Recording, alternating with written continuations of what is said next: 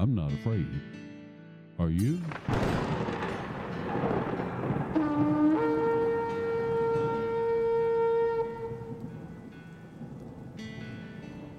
The Watchman Speaks discusses biblical solutions to modern day dilemmas. I'll tell you the truth, even if it's not what you want to hear. I am the old watchman, Ezekiel. I pray you listen.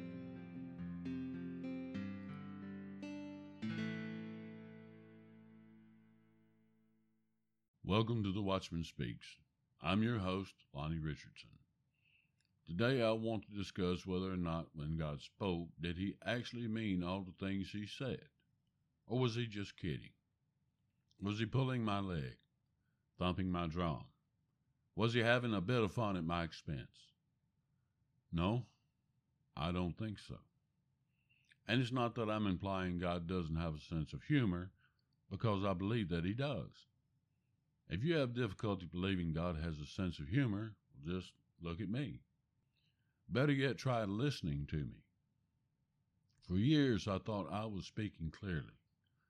However, when I began this podcast back in January and began editing the audio, I noticed a lot of lip smacking, tongue clicking, and difficulty in getting certain consonant patterns to come out plainly and clearly. I thought to myself, surely I don't sound like that.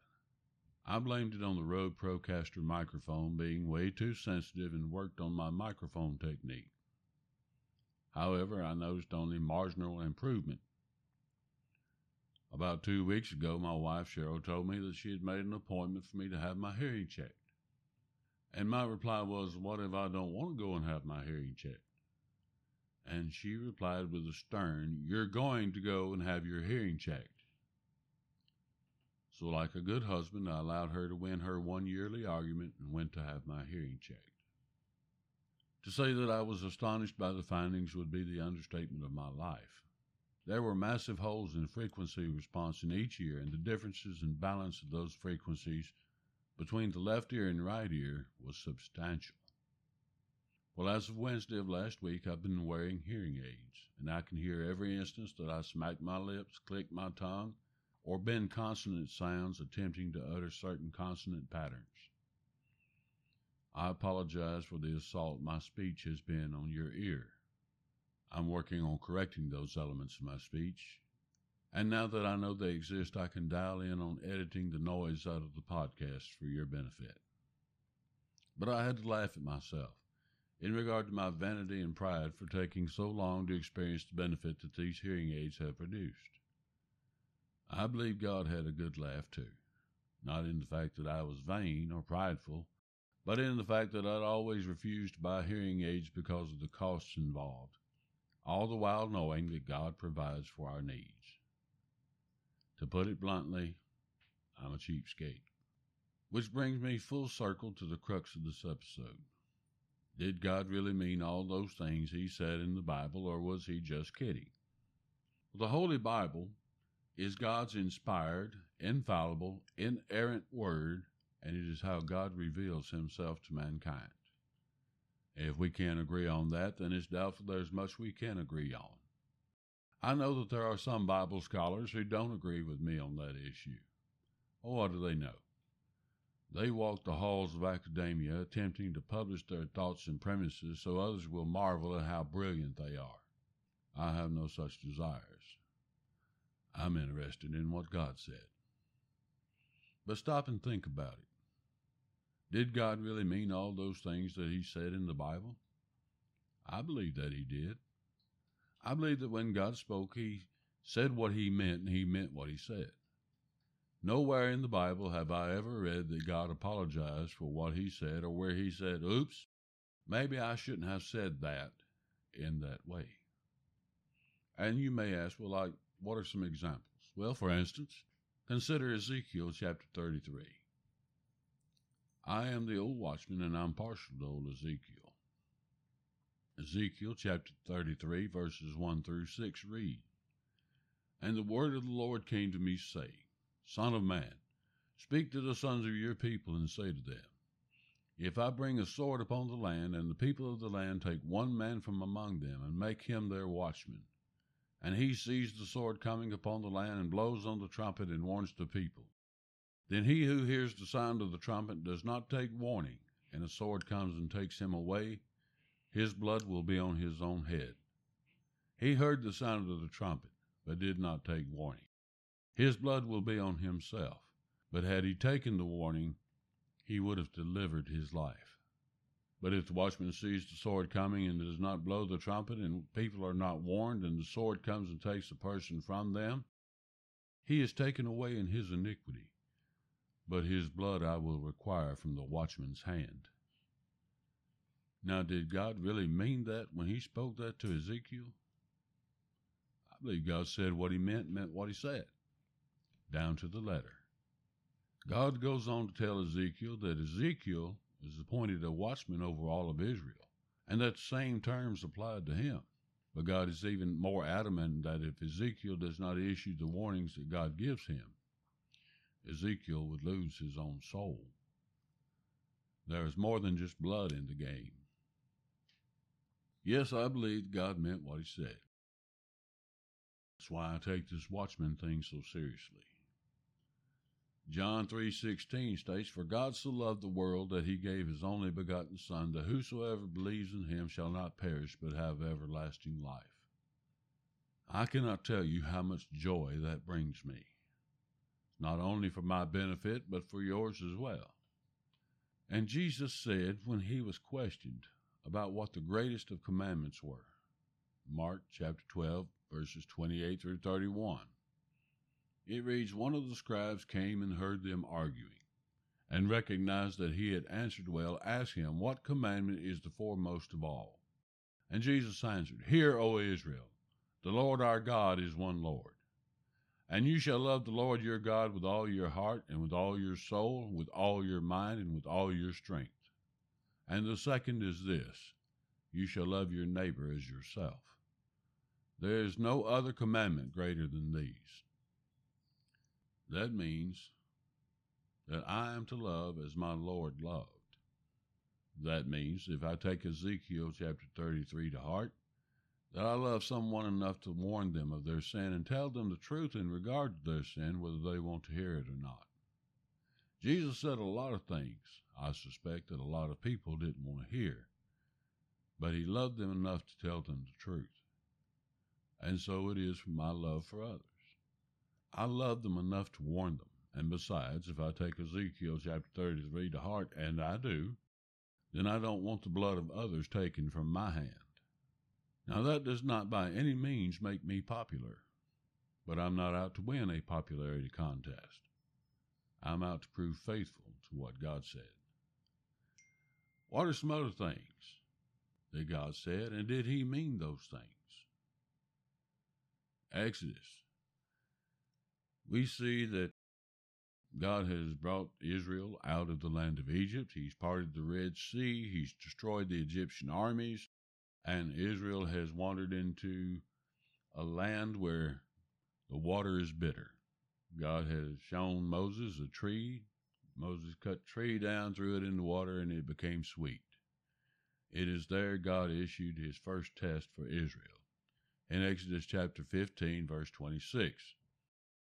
And he said, If you will give earnest heed to the voice of the Lord your God, and do what is right in his sight, and give ear to his commandments, and keep all his statutes, I will put none of the diseases on you which I have put on the Egyptians, for I, the Lord, am your healer. Now that's a promise God made to Israel. If you'll notice, however, it is conditional. God has issued an if then statement if you give earnest heed to the voice of Lord your God, if you do what is right in his sight, if you will give ear to all his commandments, if you keep all his statutes. Remember, this is before the law. Then he will not put any disease on you that he has put on the Egyptians, for he is God and he is the healer.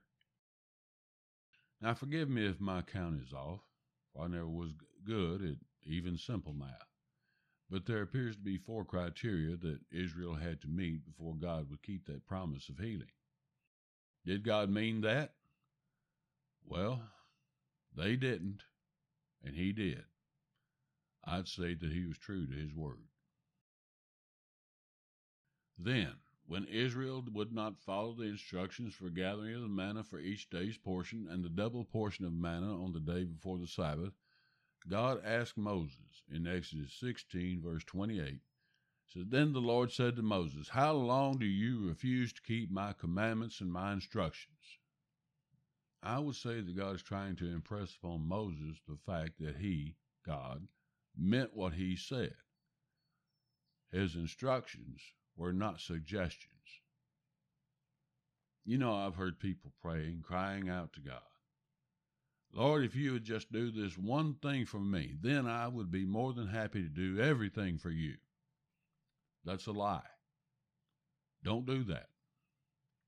How do I know? Because I used to do the same thing. It doesn't work that way. That's asking God to align Himself with you and your agenda. God sets criteria for His agenda. Align yourself with that, and things will work out a lot better. How long will you refuse to keep my commandments and my instructions? That's what God said to Moses. Sounds like a reasonable question to me. You see, God has reached down and rescued me on more occasions than I care to recount when I'd hit rock bottom and all I could do was look up. And I'm not talking about paying for a boat or a motorcycle or something that I thought I just had to have. I'm talking about keeping my lights turned on. I'm talking about putting food on the table for my family.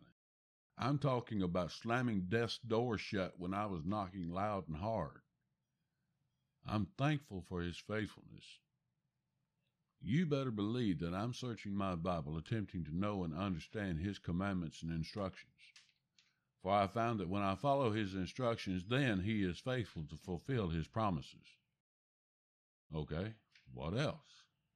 Well, one that pretty much everyone is familiar with be Second Chronicles chapter 7, 13, and 14.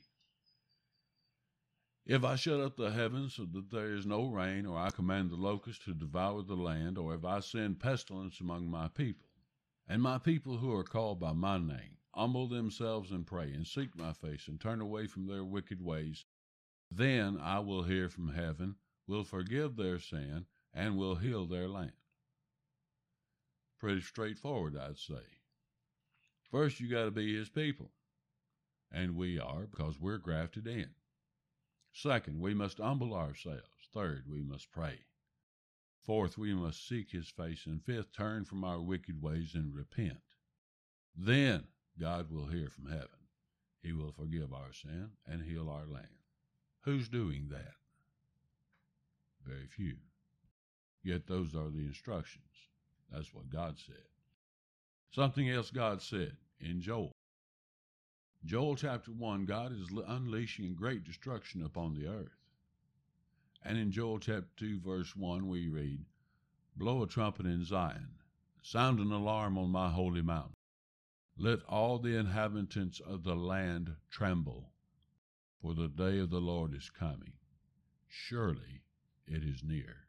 Now, if you read Joel chapter 1, you'll see the land is suffering with drought, famine, swarms of locusts. And just so you get a full understanding of the picture, that means the reality of starvation from a lack of food and water is a very real thing. It's not that food couldn't be purchased, it's that, that there was no food to be purchased. Chapter 1 tells us to sound a trumpet in Zion, sound an alarm on the holy mountain. Judgment is at hand. What is the trumpet sound for? What is the alarm on the trumpet? The trumpet sounding is a form of God speaking on his holy mountain. It represents the voice of God as God spoke to John in Revelation 1:10 and 4:1. The alarm was a cadence of nine short staccato blasts on the shofar to warn people that some serious trouble was near. That alarm is known as a teruah, or a great shout. Even in the direst circumstances that we found in Joel, all hope is not lost.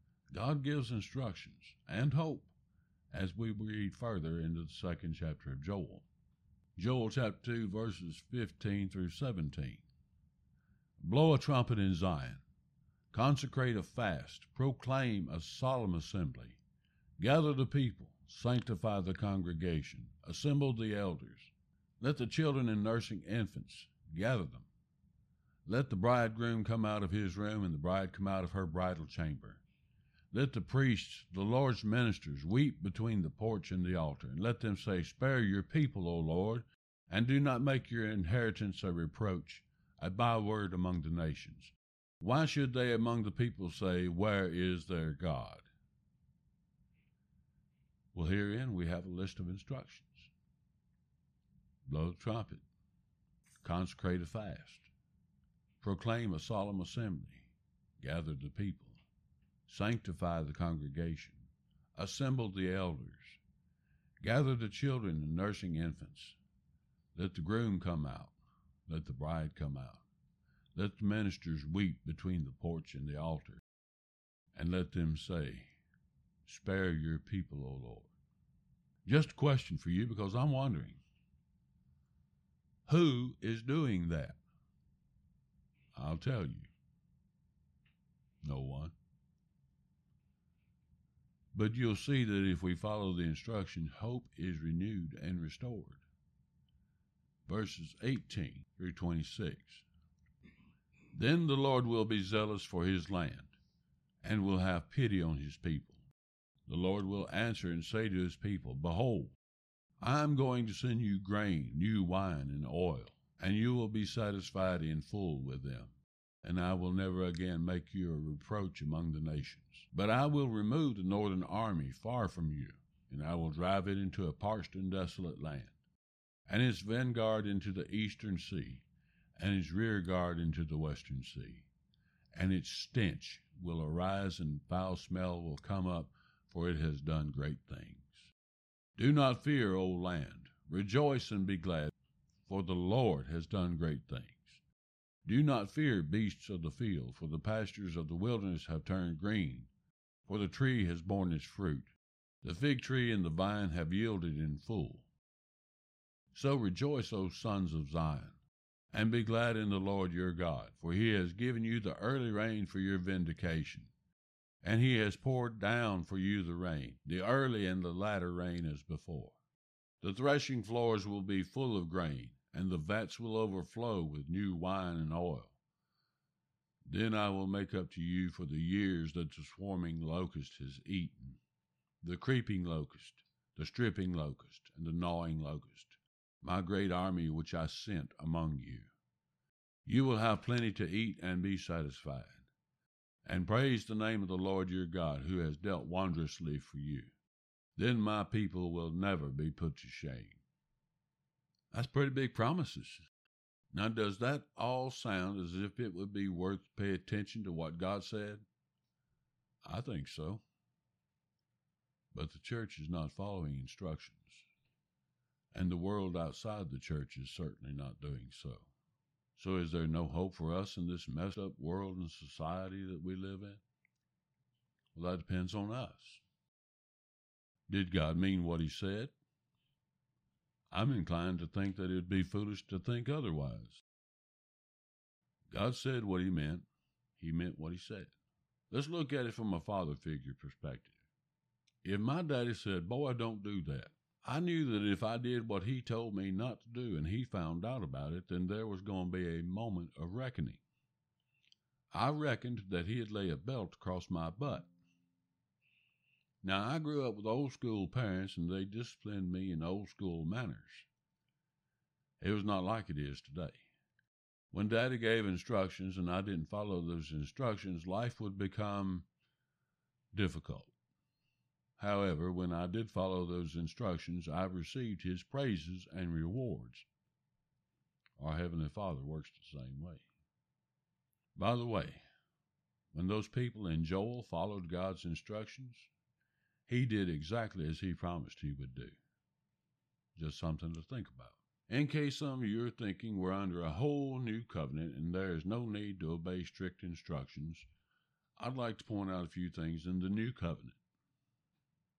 Book of John, chapter 1, verses 1 through 5.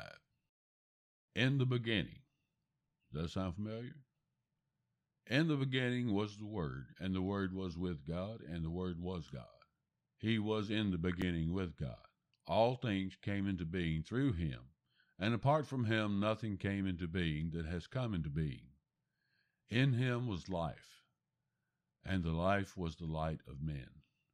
The light shines in the darkness, and the darkness did not comprehend it. Then John 1, verse 14. And the Word became flesh and dwelt among us, and we saw his glory, glory as the only begotten from the Father, full of grace and truth. John talking about Jesus, the Son, who was with God and was God from the very beginning.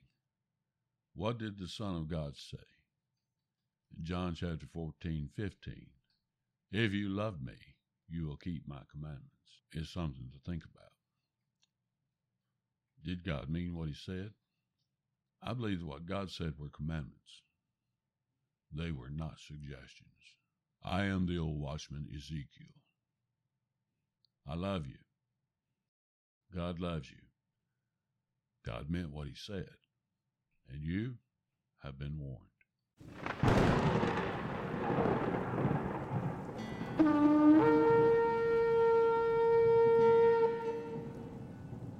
Well, that's all for now. I thank you for your time and participation. Our time together is precious to me. Please Come and visit me at theoldwatchman.com for show notes, articles, video content, book reviews, Bible study material reviews, and Bible study methods. It's my hope and prayer that you get to know me through this podcast. Through the website at theoldwatchman.com, I can get to know you.